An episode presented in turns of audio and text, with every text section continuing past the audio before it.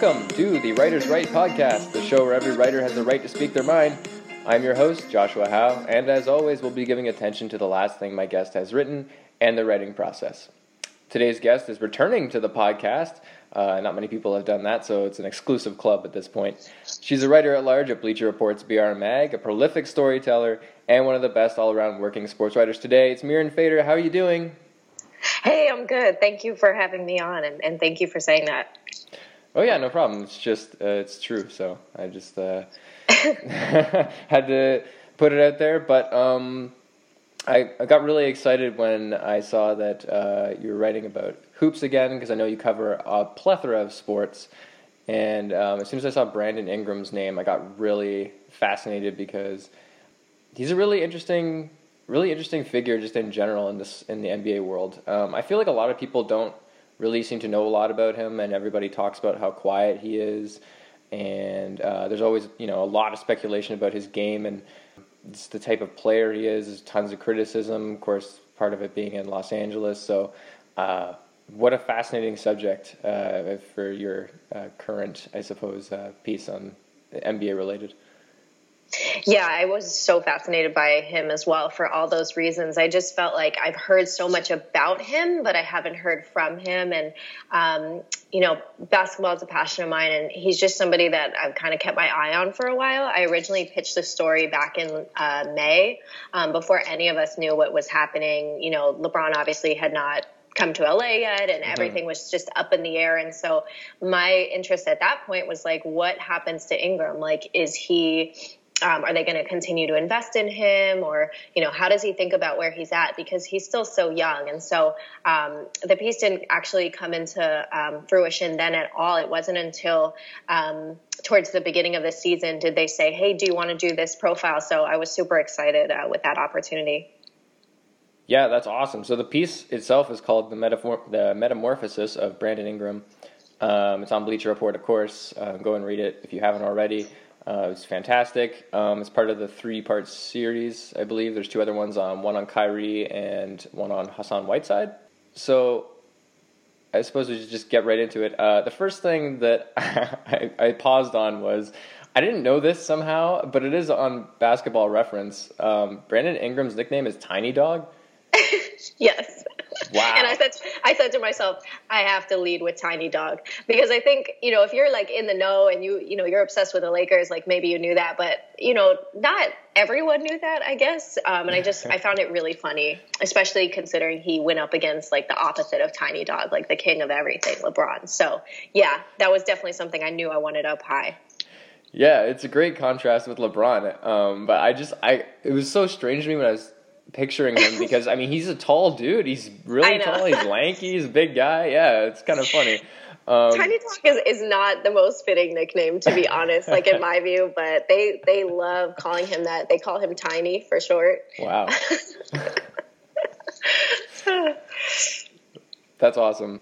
uh, yeah, no, I I don't know. I'll, I'll have to think about the nickname. I'm gonna have to ruminate on it now that I just just heard about it, so I'll, I'll think about it. But um, so right away in your piece, it becomes pretty evident that uh, Ingram is his own greatest critic, and I think that carries through the whole piece really well.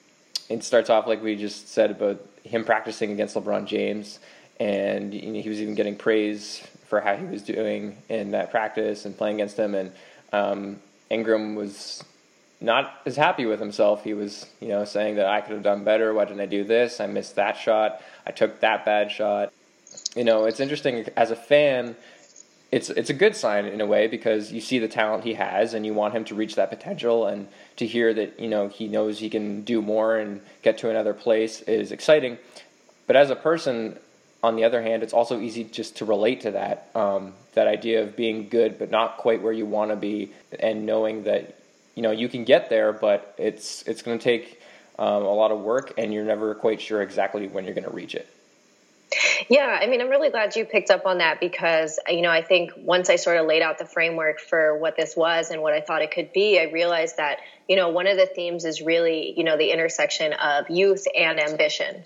I think mm-hmm. a lot of us have ambition. I think a lot of sports writing is about ambition, but it's it's almost in a way that's cliche a little bit like I want to be the best I want to be the best ever. And you see a lot of empty profiles that are kind of just hinged on that theme of ambition. But what's missing is all of the really difficult things that you can go through on the way to pursuing ambition. And I think when you mix that with youth, that's very hard.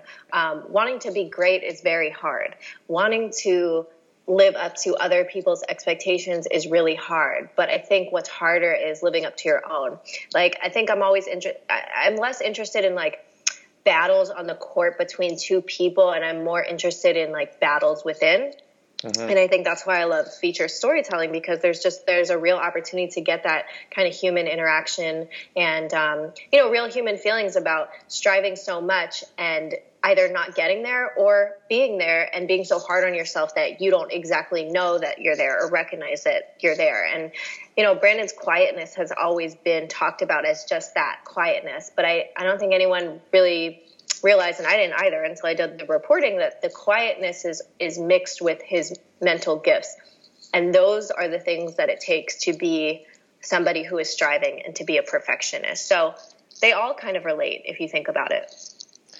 Yeah, and like you mentioned, he's in the midst of a metamorphosis, and it makes sense. I mean, he's barely 21, uh, like you say in the piece, and at that age in general, um, no matter who you are, there's a lot of growing you have to do as a person, and certainly for him as a player as well. He's got tons of time, nowhere near his prime yet. Um, so he's somewhere in that cocoon sort of stage right now, and he even mentioned that he's never felt fully comfortable on the on the basketball court, and you know you got to wonder and and imagine that when he does finally find that place of comfort, whether it be this season or next season or whenever he does, and you, you have to think that someone who works as hard as he would, he does is going to eventually get there. That that's going to be when he enters his you know butterfly stage, if that's what you want to call it. Yeah, I mean, the metamorphosis thing is, is really interesting to me, and um, you know that that phrasing and that that graph that I wrote really came out of a, a conversation I had with um, my editor. So for this piece, um, I was edited by Ian Blair, and um, he said something to me that really resonated. He said, you know, your job as a writer is to locate somebody in a certain time and space Mm. You know, it's not it's not just the Brandon Ingram profile. Tell me everything you know about him ever. It's where is he right now in time and space? Mm-hmm. What is he doing right now? And the stuff you use from his past. That's how you're gonna. Um, that's going to give you the context and the framework that you need to give readers to understand why he is where he is right now. And I guess I knew that, but I never thought of it like that before. And so, you know, after I hung. Um, hung I hung up the phone with Ian, I just decided to like started to free write like where is Brandon Ingram right now, um, and the metamorphosis and the caterpillar thing like both of all of those phrasings came out of this free write. Because I think that it's very easy to kind of fall into this trap of telling the reader everything you ever need to know about somebody because you think that you want every single detail. But I'm starting to learn that you know not every detail matters. The details that matter that tell you where somebody is in their current state of mind is um, is important. And you know i've also realized that you can know a lot about who you're profiling but you're never going to know them. I could get inside the mind of BI which i really you know earnestly tried my hardest to do but i'll never know him. I can only give people a snapshot of where he is at this moment. Yeah definitely. I mean it's it, it's really something when you know um, getting to that point of relaying something of uh, you know learning about someone, um, especially somebody who's uh, known to be quieter, and then sort of trying to uh, put that experience into writing and relay it to other people. It's an extremely difficult task and one that people have been, you know, writers have been dealing with for a long time.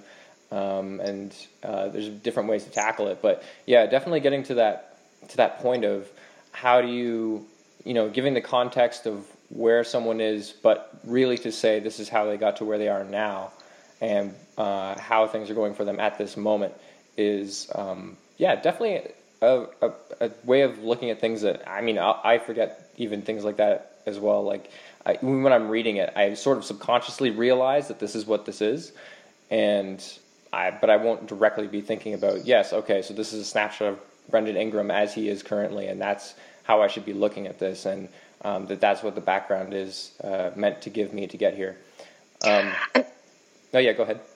I was just going to say, I mean, you know, going off of that, I'm really trying to challenge myself to think outside the box. And one of those things is, you know, I when I was doing my research and trying to see, you know, what has been written about him, because that's part of my process. I see what everybody else has done first, and then I try to figure out how I can differentiate myself. Mm. One of the things I saw was just kind of like the tendency to look at being quiet as a bad thing, and I, I definitely have mm. run into this so many times because, you know, a lot of people don't realize a lot of these athletes are really shy and mm-hmm. quiet. Mm-hmm. Like that's just who they are. And then when they get on the court or the field, they do switch and the the switch and he he or she turns into somebody else on the court has become so cliche to this point that it's almost like expected.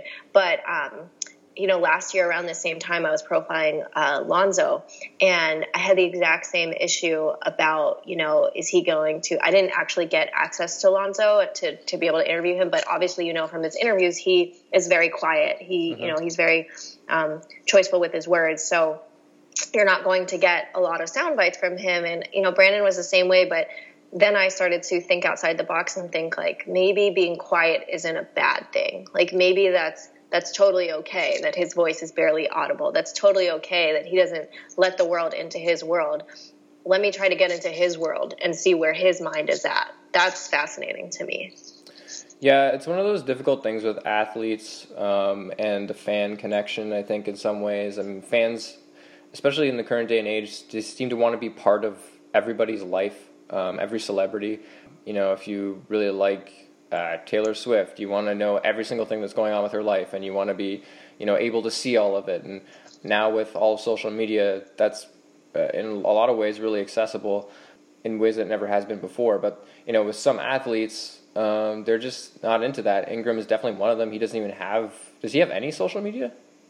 He does, but you know, he's very sparing with his posting. It's you know not near to the extent that others do. Yeah, I mean, even in Toronto recently, around here uh, with Kawhi Leonard coming in, it's been it's been like a, a topic, um, and I'm sure it was in San Antonio as well. But it's, it's, definitely a different vibe in Toronto than I'm sure it is in San Antonio. And you know, Masai even came out on media day and was talking all about, um, you know, we're we're not trying to turn anybody into anything they're not. We're going to let people be the way they are. Um, and you know, if Kawhi is quiet, then we're going to let him be quiet, and that's the way it's going to go. Um, you know, despite what uh, you know fans or whoever may want from players, and it's an interesting balance. Um, you know, because you get certain things out of having a big personality, and there are other things you get out of being a quiet person. And in either way, uh, finding a way to dig into who you are and being okay with that.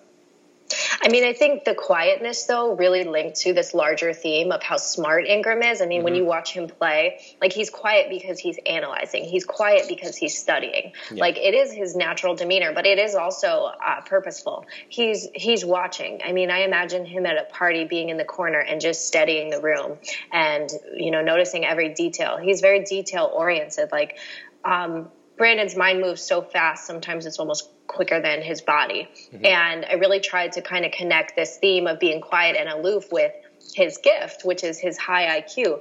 Um, Brandon's a really gifted passer. I think that you know people don't talk about that as much. He, given his size, he does have the ability to kind of see over people you know, and just make that target really quick. Um, he's intuitive. He he just understands the flow in the game of basketball in a different way. Like not I need to be here at this time, but let me float here and let me float there. There is there is a kind of um, fluidity with which he plays, and obviously you see that he can float between the positions too. But I just think the the quiet theme worked for me in the sense of it allowed me to explore this kind of larger theme of Brandon's smart. It's a big part of his game. He even, uh, you mentioned like now that LeBron James is there, um, he spends some time, a lot of time probably, just watching LeBron and doing, you know, his analyzing thing, his typical, you know, obsessive, quiet. Um, I'm going to figure out exactly how it is that makes what makes LeBron great, um, and try to incorporate that, you know, into my own uh, my own game. And I, the most interesting thing to me of course, wasn't necessarily like, oh, you know, like these are the kind of moves he pulls off, and maybe I could figure out a way to do something similar, or this is how I can create more space, or or whatever. He he brought up the point that LeBron has really come into himself as a person, and he's really even keeled and um, he's just comfortable. He's found that place of being comfortable on the floor that Ingram hasn't quite gotten to yet, and that's what he wants to find because everything else it seems like would probably stem from that and and work itself out. But if he can find the way to that even keelness with LeBron, who has been through a ton of stuff himself, and it's taken a lot for him to get to that place, of course. But if you know Ingram can get there too, I think I think that's something he sort of seemed to be locked on to, uh, just learning from LeBron.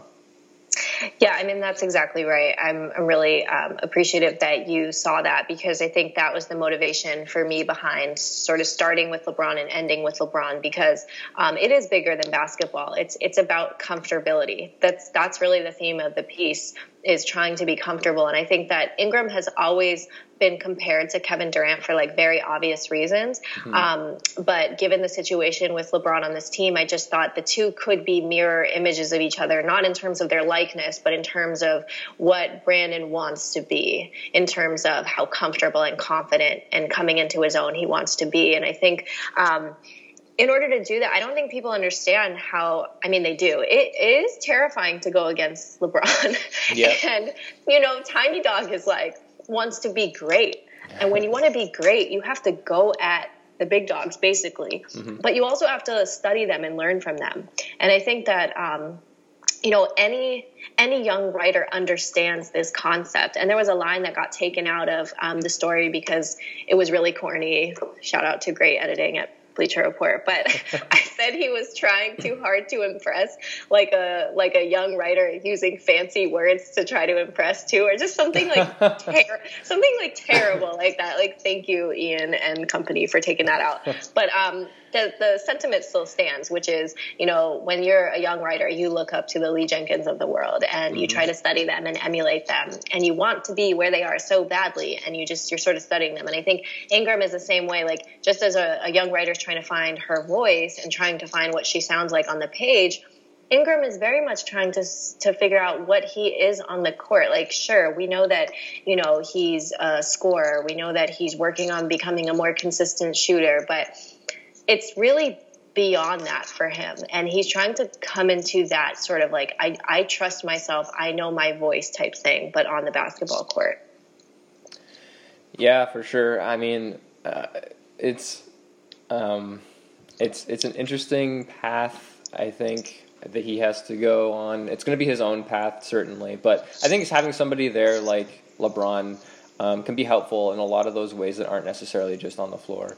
And uh, that's I think that's really exciting if you're a Lakers fan. Um, I think I know there's a lot of people that are looking at from just a basketball perspective and saying like that it will or won't be a good fit that you know LeBron's on the floor with him. But I, I think that stuff is also going to be um, a big deal, especially with somebody who you know ever since he was basically you know a teenager um, has dealt with a lot of criticism, and you know, Ingram is clearly uh, very hard on himself and. Um, you know, he doesn't want to hear the criticism from the outside sources. Like he even shut off the TV at one point when they started talking about him. And I, I think that sort of connection could be could be really useful and uh, help him, you know, continue on that path. I mean, playing with LeBron is so hard. Yeah. It's very hard, especially for a young player. But you know, uh, and this is just coming from me just observing as as anyone else is how mm-hmm. you know it seems to be lebron is you know supportive and you know little bro gonna do this and yeah. you know um, but yes it is very hard playing with somebody that is so demanding like lebron and that and but i think that that's a challenge that ingram wants like he wants somebody to kind of like tear up his game and tell him do better. Like that's that's the thing that hurts perfectionists because you get so down on yourself, but that's also the thing that drives them. Like he's he's incredibly driven in a way that um like I've never I've never I've talked to a lot of um athletes that are perfectionists, but I don't, I don't think I've ever talked to a perfectionist as much as Ingram is. I think that the level with which he is upset with himself is something that I haven't seen before. And that's good and that's bad. Like Kuzma mm-hmm. says, like sometimes he doesn't see how far he's come. And so I, because he's always like saying, I have to be better. So for me, I'm like, okay, he's searching for this comfortability. Say he does get there this season. Say this is like the breakout thing everybody is waiting for. will he even be satisfied then? I don't I don't think so. I don't know. Like sometimes you spend so much time trying to evolve and adapt and kill it that even when you have success, you don't see it.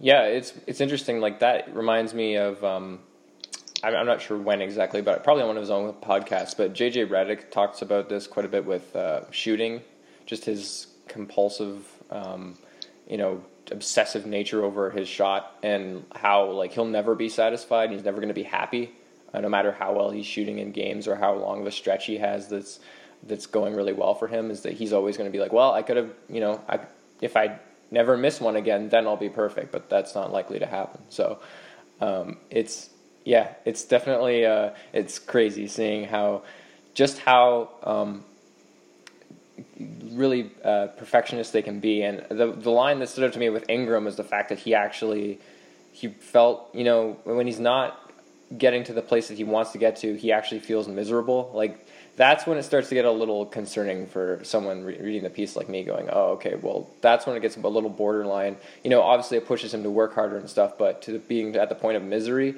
um, that's concerning. I mean it's it's hard to say right? Like we know like writing is called delicious agony or something like that yeah. i saw a quote. I, I think that like there's this idea that greatness is thrilling and exciting and you know celebratory successful. Like when you think of greatness you just think of domination. But like the truth is um, greatness up close is really ugly. Mm. it's really ugly. Like it can be ugly and miserable and scary and like full of doubt. Like i think ingram is this interesting person who is absolutely 100% confident in himself but part of him doubts himself. And i think that it's just a real human look into what it takes to be elite at this level. Like, um, when he's miserable, it's like, I don't know if that's uncommon for somebody whose whole livelihood depends on his ability to play this sport with the top percent mm. of players in the world. Mm-hmm. I think it's it's it's just that cutthroat and it just leads to those feelings. But I also think that there's there's a joy that he finds within the process. And I think that's what people don't realize is like you know, sometimes, at least from my own experience playing and from people I know who have played, like the joy is so much more in the work and mm-hmm. not as much in the playing. Like you, you work hours and hours and hours for this one like 40 minute thing. Um, obviously longer in the NBA, but the point is, is that you spend much more time outside of the official game than you do in, inside of it. And I think Ingram loves the work. He just he just literally loves working, and um, you have to work hard at that level. But I but you do have to find the joy in this in this work. And I think that obviously that has become popularized lately. Like trust the process, trust the process. But it, it is cliche, but it is absolutely true. Like if you if you don't fall in love with the process, there is no payoff. Yeah, and there's a, a bunch of places in here where you mentioned about how um, how just intense his work ethic is um, like Coach K when he was in Duke uh, took him out of the starting lineup at one point when he wasn't playing so well, and um, Ingram didn't sulk or complain or anything, and he instead he just took it as a challenge that you know I need to work harder to get my starting spot back, and that's what he did. And you know it was things like that that got him excited. That got uh, NBA coaches excited for um, you know him at the draft because he's a guy that he wants to be coached, like you said in the piece, and um, that kind of stuff excites him. And I mean, even um, in high school, I couldn't believe this, but he skipped prom for a late night workout. if that's dedic- if that's you know, I don't know what dedication is if it's not that. I yeah that was my that was my favorite detail. It, it, took every bone in my body to try to not put that in the lead. Um, but yeah, I, I, I, buried that a bit. But that I love that detail. It's it's so telling. Yeah, it really is. I mean, I I can't. Um, I'm trying to remember now. Who was it? Who, one of his teammates, I think, right? That brought up the fact that he skipped it for a workout, uh, and he just that he had to get in the gym, and it's just that's the way he is.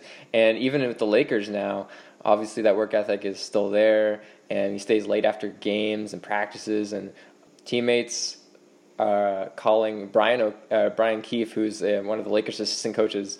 They're calling him Ingram's coach dad now. Yeah, yeah. I mean, I think the theme of work ethic is something I've always been interested in, and the the thing I think people sometimes don't realize is like every player obviously that is a professional or even in college they all work hard so what what do they do that's extra beyond you know like I came 10 minutes early and I left 10 minutes later, you know, like yeah. first to come, last to leave, always asking questions. And, you know, it just becomes so cliche. So it's like, what, there's levels of work ethic though. There's like, are you doing a little bit extra? Are you absolutely obsessed with getting this right? And I think like for me, like when I do NFL stories, that's like the constant, like, he watches so much film. He mm-hmm. watches so much film, way more film than blah blah blah blah blah.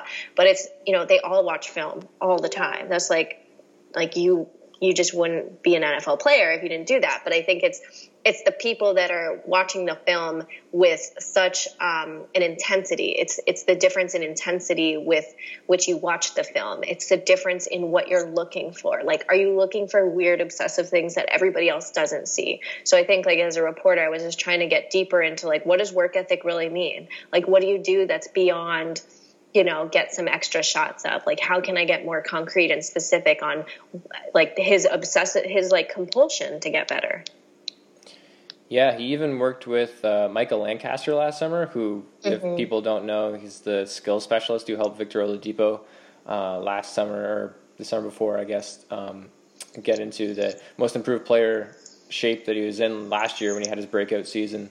Um, just stuff like helping him get stronger and using a foam roller to have him catch in the air to simulate um, contact and getting to the rim. So that stuff is cool. He's clearly, clearly trying to get better at all times. I also one of the other parts of the piece that I found interesting as well, or the is the, all the stuff about his tattoos, which I was I have never heard him talk about them at all. Not that a lot of players do, but sometimes you hear things come out and be like, "Oh, this is why they got this" or whatever. Um, and I hadn't heard anything about him talking about them before. He's got a lot of them, and um, you mentioned that they're basically like stories, like memories that are inked onto his body um, and a lot of them come from where he grew he grew up in Kinston, and he sort of is always going to be connected to that place, and that he, uh, I guess, he likes to be connected to that place. he wants to be, even though it was a very difficult time in general for him and his family growing up. Yeah, I mean, I think that there was um, several themes I was really trying to put forward in that section, mm-hmm. um, which was a challenge, and you know, went through a lot of different variations of it because it's hard to kind of put a bunch of things in, in one section like that. But I think it, it I wanted it to serve um, like a purpose that was twofold. You know, one of them is just this place made him and it's also given him perspective like yes i'm struggling as a rookie and basketball is really crappy right now but like i've been through worse stuff so it just kind of like adds a layer of depth to him but i think the tattoos were really interesting to me because I sort of looked, I began to look at Ingram as almost like an artist. Like he's a basketball player, but the way that he thinks, the way he, um, his intuition, the way he moves on the court, the way he thinks, the way his mind works, um, it's very contemplative. And it, and it really reminded me of things like precision. And once I found out that he was into art and sketching and drawing, and um, I really realized like the tattoos were connected to this this almost artist that he is on and off the court. And you know, I was sitting. So the interview was done in the Lakers media room, and so we were sitting at the same table, and he was like to the side of me, and so I was just you know, Ingram is obviously very tall. I'm obviously like very short. I'm five one. But so we were sitting, and um, his arms were like almost hanging over his knees. And I just had all this time to look at his shoulders and arms, and I just saw all these different things on him, different pictures, different words, and you know. I wanted to learn more about them, and um, actually, you know, Jeff Pearlman, my mentor, he always told me like ask about the tattoos. They, you know, there's stories there. There's real, like it's very meaningful. And so, um, once I asked about that, I realized that was all connected. Like this is almost like his storytelling. Um, he doesn't need to talk about it. He can be quiet about it, but the, the tattoos sort of have their own voice for him. And um, most of the things on him are family related. Um, and I think he's so rooted in family. He's so rooted in his hometown that it almost contributes to how he's so quiet in Hollywood. Like he likes to bowl. He likes to, like, he can't really cook. Like, uh, bowling might be like the most Hollywood part about him. And so, just learning more about his family and how much they meant to him, and you know, this hometown kid who kept cracking his phone, and you know, just these details about that that I learned from asking about the tattoos and things just gave me a real human look into who he is. Yeah, it definitely brought out um, the human aspect of him, and uh, just the. Um, I, I, thought it was really interesting the the fact that he took an art course and he had this big black notebook that he keeps his uh, drawings in and stuff, and that he drew a lot of scenery because that was one of the things that his professor had talked to him about was like still images and stuff, and um, he drew a lot of scenery from Kinston, and I thought that was really neat. Um, does he still just take the notebook with him places? Like, does he draw on planes and stuff? Do you know? I'm not sure. I, I know he said he's very much still like passionate about it, interested in it, but I don't know about nowadays. But um, as far as like his routine nowadays, I mean, but just imagine like Coach K is on the bus with you and you're like on the way to play Kentucky or something and you're like sketching in this, like I just, it was, it was almost just in, that he had the, the confidence and just, you know, I don't really, he, he said to me, I don't know if this quote actually made it or not, but he, it, I, I don't think it didn't. He said, you know, I'm not trying to fit in. I, re- I really don't care about fitting in. Hmm. I just kind of do my thing. Hmm. And I think like that reminded me of the sketchbook. Like, imagine how much attention that would bring if you just whip out a sketchbook on the team bus. Like, people would be like, you know, bro, what are you doing? Like, you know, what, are you drawing? Like, I could just, I could just picture it right now. Um, but he was just, no, I'm into drawing, so I'm gonna pull out the sketchbook when I want to. Yeah, I found that really cool, just as a creative person, and I'm sure lots of creative people did. Um, that that's that's really neat, and of course, some of the other tattoos he has are uh, stuff that just like keep him grounded, like the words like loyalty and love and honor. And even though he seems to be somebody who's uh, like near the end of your piece, sort of insinuates that he's uh, a confident person. He wants to get to that place. He knows he can do certain things. He has a high ability on the basketball floor, and he's a very intelligent player, uh, high basketball IQ, high IQ in general.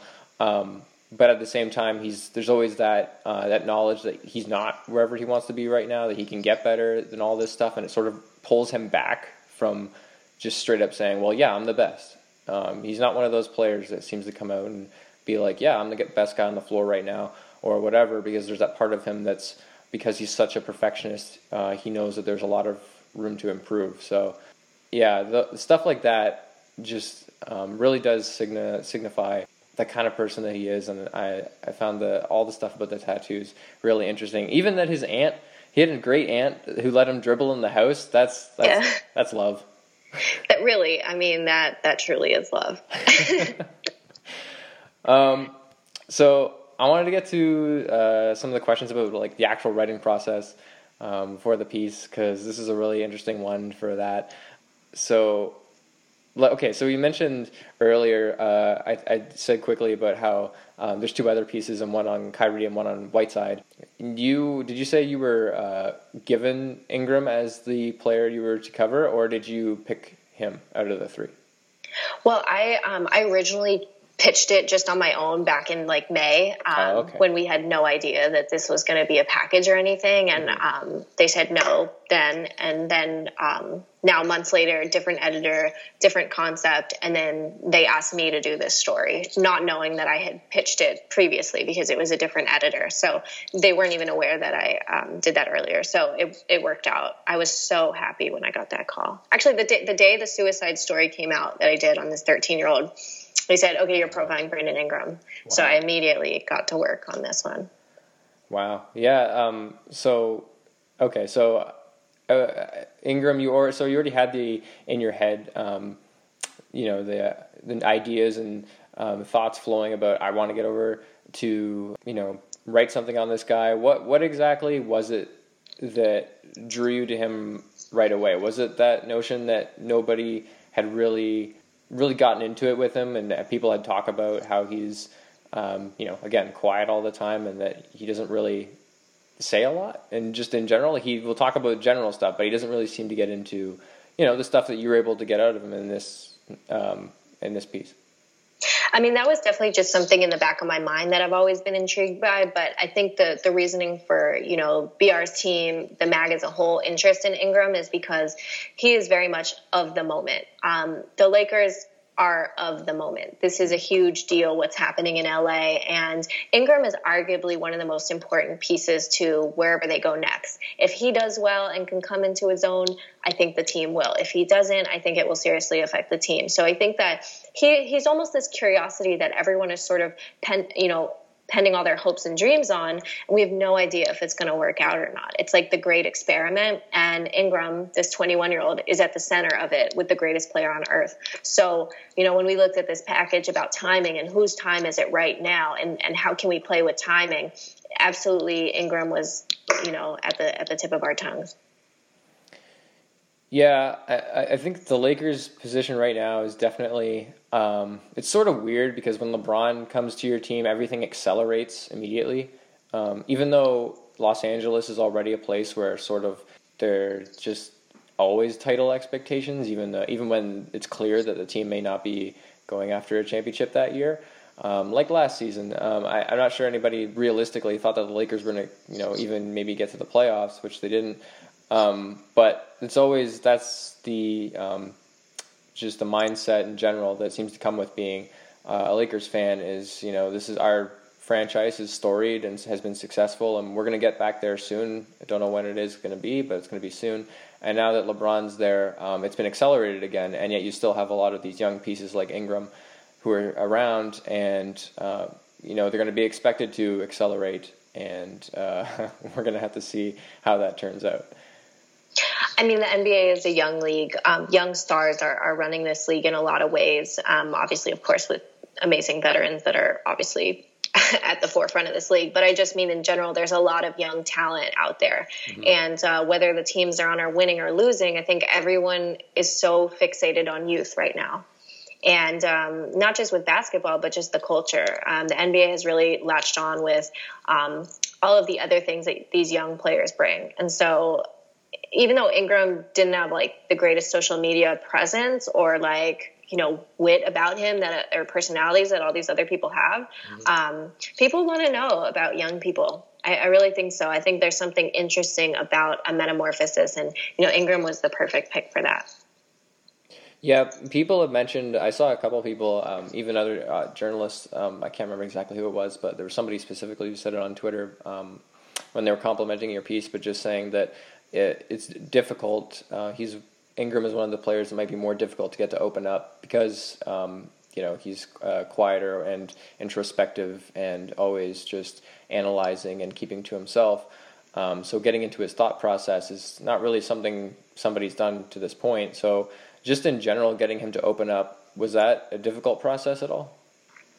I mean, it was definitely something I was nervous about heading in um, because sometimes your ability to write a profile really just depends on how open or not your subject is. And so mm-hmm. i was really nervous. Everyone told me like make sure your recorder make sure you have three recorders and put it like under his nose because you're not going to be able to hear him. And you know i was just wow. i was just hearing lots of things that made me nervous. But you know i really wasn't because I, I, think that you know people get misunderstood. You know quietness is, is often misunderstood.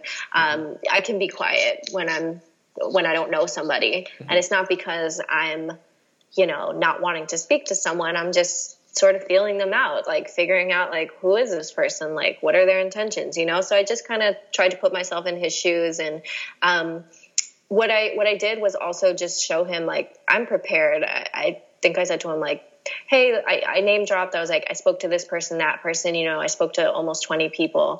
So I've done my research. Like I've I've done my due diligence. Like I really care about this story, and mm-hmm. I think with my questions, I just tried to ask more.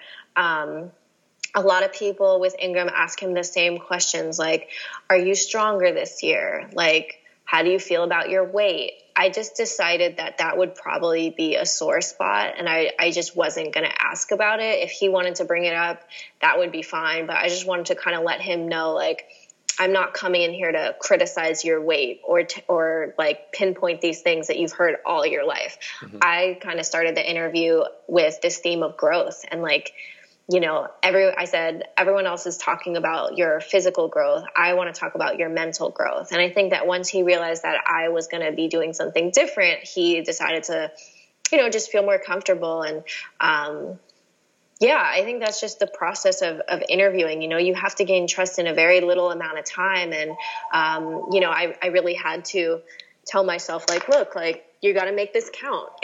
you know, I'm used to doing write arounds, which is the joke in our office is, you know, Mirin is the write around queen um, because I often get like zero to three minutes of access. But this one I had a bit more time. So, you know, I was just trying to take my time and pace it and, and make him, you know, feel a little bit comfortable.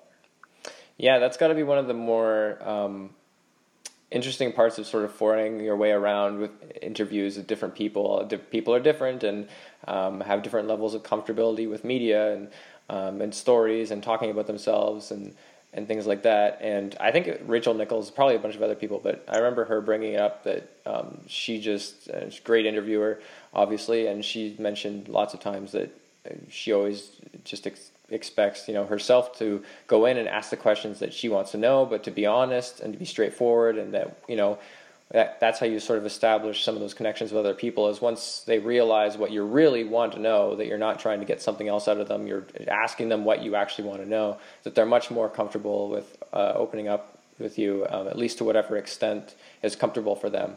And uh, I think that's that's always sort of stuck with me in terms of talking to other people and how you should go about the interview process? Well, it's also players can see, you know, who's genuinely asking questions and who's not, like mm-hmm. who's trying to get a gotcha soundbite. Um, and I think that what's helped me, obviously, like you care, you know, I care about this as a writer. So, you know, obviously before every interview, you know, you get a little nervous. Like, you know, my uncle always says, like, you're not nervous, you're anxious. There's a difference. You know, um, anxious is just putting it all together and, and feeling the nerves of it. Nervous is like I'm scared. So it's always like, no, I'm just anxious. But I think that what helps me calm down um, once I started has always been this idea of, you know, let's not think of this as an interview. I'm just trying to learn more about the person in front of me. Mm. And I think once once I started to look at it like that, I just I don't know, I just got comfortable and and talking to people more and um, that really helps me because that is what you're trying to do. You're trying to just learn more about someone. Like it's not this, um, you know, I'm sitting across from you and we're looking at each other in the eyes and I'm grilling you and this is intense. You know, oftentimes it's just like, okay, I have obviously prepared for this a lot. I know what I want to ask, but he might take it in a completely other direction and I have to like be very nimble and pivot. And so you know, just the, the more natural and calm I can be and just looking at this like a learning thing instead of like a scary interview thing, the more you're going to get out of them too, because then they realize like, okay, this isn't like some intense thing. You know, I can just sort of answer the way that I want to answer. Yeah, the atmosphere is very important. How how you set that up as the person coming to interview, and how um, the other person had had sort of reacts and just adds to that atmosphere. Uh, how so? How quickly did it become clear that the piece was going to center around the notion of Ingram's humility and work ethic and self criticism and comfortability? Um, just because, like you've mentioned before, about finding the core of a piece and how it's sometimes the most difficult aspect of actually getting writing because you're just sitting there thinking and um, trying to discern out of all the stuff you've gathered, all the material and work you've put um, put yourself through already to this point. Uh, what exactly is it that's going to be the core, and how do I sort of build my way out from there? Well, I think um, so. I did all most of the secondary reporting um, right before I talked to him because it was due like ASAP. I really had like very little time for, to do this story because mm-hmm. um, the season was coming and media day was coming, and um, so I had gotten all these tidbits about like he works hard and um, he's so grounded and he skipped prom. So I had all this stuff, but like you know, I thought to myself, everyone works hard. Like that's kind of boring. So I was like, where do where do I go from there? And so, but once I interviewed him and I saw that he was so deeply upset with himself for coming up short against LeBron, and you know, that's when I realized, like, oh, what Coach K was saying about being a perfectionist, or oh, like you know, his coach told me that after the game, he didn't do well and he had to come to the gym and shoot until 1 a.m. I was like, oh, they're related. Like he, he doesn't just want to be great. Like he aches to be great. And I think like aches is a it's a particular word for a reason. Once I realized that he, he like aches to be great, that's when I realized like that's what this is about. And and when he said that I've never been comfortable, I'm like, okay, it's about it's about wanting and aching, you know, aching to be great but not being great. And what does that do to you? Like how do you move forward with that?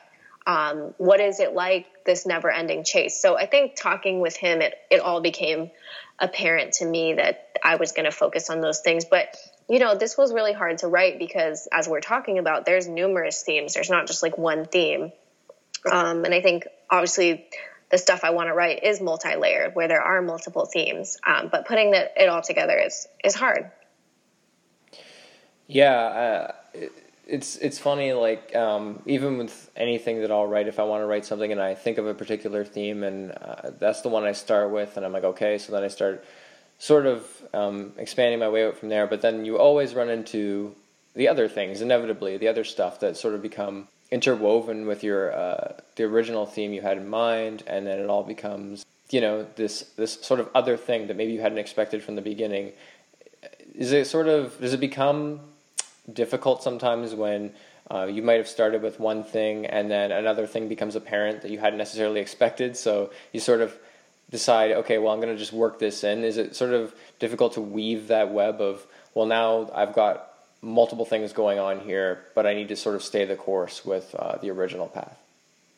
I mean, to be honest, that happens every single time. I mm, think that yeah. is at the core of storytelling. You know, storytelling is pivoting. Mm-hmm. Um, you go in with the pitch, you sort of have an idea, and then you do the reporting and you realize it's about something completely different. Like, I think every story that I've done has taken me on really like weird but awesome journeys. Like, Lithuania, I came in there thinking it was just like a fun story about a 15 year old or 16 year old taking the world by storm. It ended up being like a very, very down spiral story about a family, you know, out of control and a young player whose like childhood was taken from him.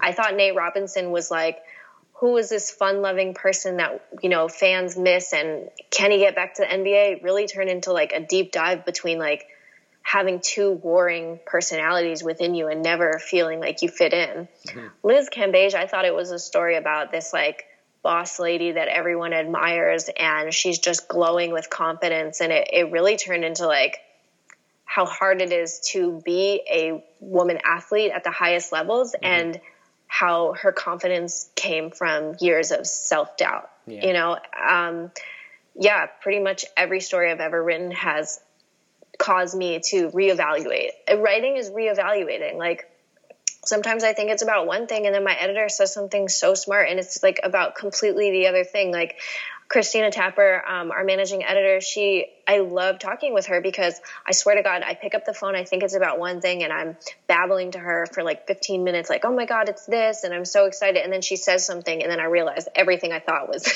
wrong, and it's completely about the other thing. And, yeah. you know, with the, with the Aly Raisman piece, I had done the lead like for, um, hours and hours of different changes to, and I was like, I'm pretty sure it's this. And then after that, she calls me at like 9 p.m. her time. She's like, you know what? I think it's this. And it was like a completely different thing. And she's like, can you change it? I know it's wow. like pretty soon and you know, I need this tomorrow. And I'm like, hell yeah, I'm to change it because it's like so exciting for me to kind of do that pivot. Like I'm not daunted by the pivot. I'm I'm intrigued. Like hmm. you could tell the same story a million different ways. You can think it's about this and the other person can think it's about this and it's just all in the way that you present it. Like, you know, Ian editing this story like the structure that I originally turned in was not the structure that it ended up with. Mm-hmm. And I, I find that cool, like the ways in which the structure can change to like best put forth the information. And so, yeah, like the story is never really about what you think it is at first. And it's like it's this it's this fun chase. Like what what's the story about? Like I don't know, like maybe I'm just a complete, you know, nerding out at this moment, but I'm proud of it and um, that's what I love figuring out. So do you typically go through multiple completed drafts before you really get to the one that you sort of decide on and that uh, editors are like, yeah, this is the one and um, that you're both kind of happy with? Like do you go through just multiple versions of like here's the way here's one way to tell the story here's another. Like do you just have other versions of this story sitting around that are like just different ways to tell it? Yeah i definitely i mean each story goes through so many drafts like i can't even count. First there's just my own. Like mm-hmm. i davante adams i thought it I had to completely write it to figure out it was bad. Um, if that makes any sense. Like, okay. I don't just know it doesn't work. I can't know if it doesn't work until I do it and then see mm. that it doesn't work. Mm. And then I have to like redo it. Um, like, this idea of like outlining it beforehand or things like that. I just can't, I can't do that because it's like, I can't know what it's going to be before I let it be. Like I have mm. to just let it out there and throw some, not throw some things. I mean, everything is, I'm designing it like, like a, to me, it's like, it's my art. Like I'm, I'm designing, I'm mm-hmm. painting it the way that I think it should be. And then sometimes you throw it all on the canvas and it's, I mean, not sometimes, oftentimes you throw it on the canvas and it's horrible.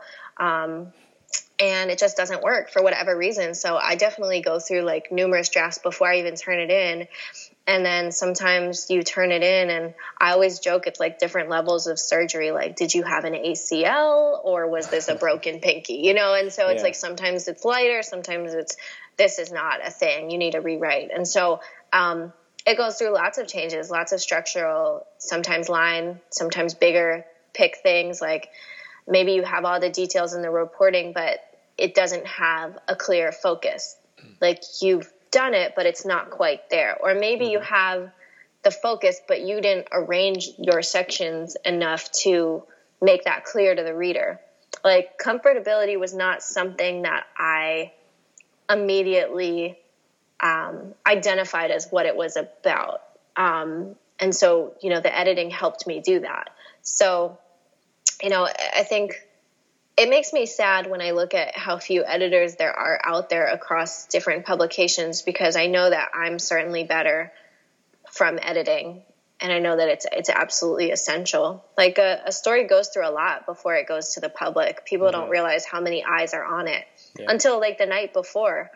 Um, I was in Indiana this week for a different story and um, we were going through last minute things like that in my hotel room like literally as soon as i landed the night before ingram ran. So um, yeah but that's cool. I mean you want somebody to care about your work enough to pull it apart and put red marks all over it. Like that means that they really care about writing the best thing possible. I think ian did a, a really good job on this and obviously like Christina always, you know, I always pick her brain on like, why did you change that? Like, what about that? Why do you want, and she, she always explains to me like why she does stuff.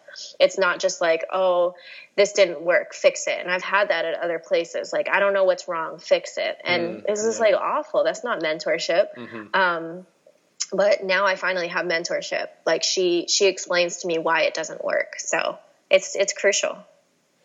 Yeah. And just quickly going off of that, I'm just curious about this because um, it's different, obviously, when you're writing something like uh, a, a, sports article, and uh, as opposed to say like a book or something.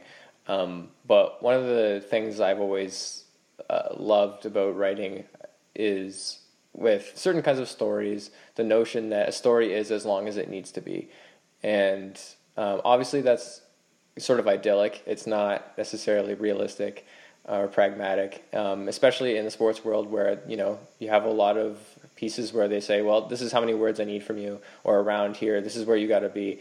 Do you ever find it difficult then if um, you know if you're not someone who really likes outlining and stuff like that in terms of structuring your pieces? When you know, I'm sure you've got a lot of stuff you want to say and you have all this material, um, and it goes through all these changes. But is is that word length ever really an issue? I mean, it definitely is. It surprised me honestly because so I come from newspapers where word length was the issue of the minute, mm. and um, it was literally like fill the inches. I could just hear my former editor, "Oh no, there's a hole," or like, yeah. "This is too long. Cut it. Cut. Cut. Cut." My whole life was like cutting for the four years um, I was at the Register, but that actually was great practice in being concise. So mm. very thankful for my time there, but certainly now it surprised me that um, there's not I, I, had this really idyllic vision of working in online spaces where there was just unlimited space but the truth is it's you might have unlimited space but you don't have unlimited attention spans unfortunately and so there is um, there is very much still this idea of you know cutting and being concise and i think that that's important. You don't want to just like write to write. Sometimes I'll just like go off on something and I think it's worthy. And then you know, half of it will get cut and it will sting really hard and I'll be upset. But then I'll be like, you know what? They were right. Like that wasn't necessary. It's just like, it's hard to see it because you're in it and you've spent like hours rewriting it. So by the time I finish it, I have no idea what I think about it because I've spent so much time on it. So you kind of need those like extra pair of eyes to be like, you know what, this doesn't need to be this long. At the same time, though, you know, long form storytelling is so valuable. It is so essential. Um, my heart breaks every time we hear about, you know, long form cuts and stuff because mm-hmm. it's like some things can't be explained in a short thing. Like, you know, we're going to just aggregate ourselves to death to the point where like we're not producing original shit. Like we're just yeah. like, you know, like as an industry, like we're just giving sound bites and like truth is like people are complex teams are complex, offenses are complex, situations are complex. Like we need some room to explain what's going on. Um, explanatory journalism in every single industry is essential, and so like there needs to be a healthy balance between you know the news that we digest every day, which is also essential, but also longer things that cause us to um, think more about things. I mean, the New York Times Magazine's 30,000 word feature on climate change was incredible. Mm, um. You know, so I just wish it was appreciated more, but um, certainly like space is an issue online. I don't think people realize that. And there's, there's good and bad parts to it. Yeah, 100%. I totally agree with that. Um, we're running out of time here, so um, I want to thank you again for coming on, Mirin. I really appreciate it. Your second foray onto the podcast. Um, it's been fun having you on again. I'm certainly going to try and have you on again uh, if you'd like to come back. Is there anything else you want to plug before we go? Um, no, I really appreciate that anytime. And um, yeah, just my Twitter is Mirin Fader, M I R I N F A D E R, and my website is mirinfader.com, which is full of long form articles, so take the time. Definitely get into those. Um, again, the piece is called The Metamorphosis of Brandon Ingram. It's fantastic. It's on Bleacher Report. You can go read it right now. Um, so if you want to find this podcast, uh, you can find it in a plethora of places. Most notably on uh, Anchor.fm or the Anchor app, just search Writers Write Podcast. Uh, it's also on Apple Podcasts now because there was enough demand for that, so thank you. And you can also follow the podcast on Twitter at Writers Write Pod, where links to the episodes will be posted, as well as links to my guest articles. And until then, you can follow me at Halvolution on Twitter, and you can find my own online work at Raptors Republic, B-Ball Breakdown, and Scene Creek. Thank you for listening, and have a good day.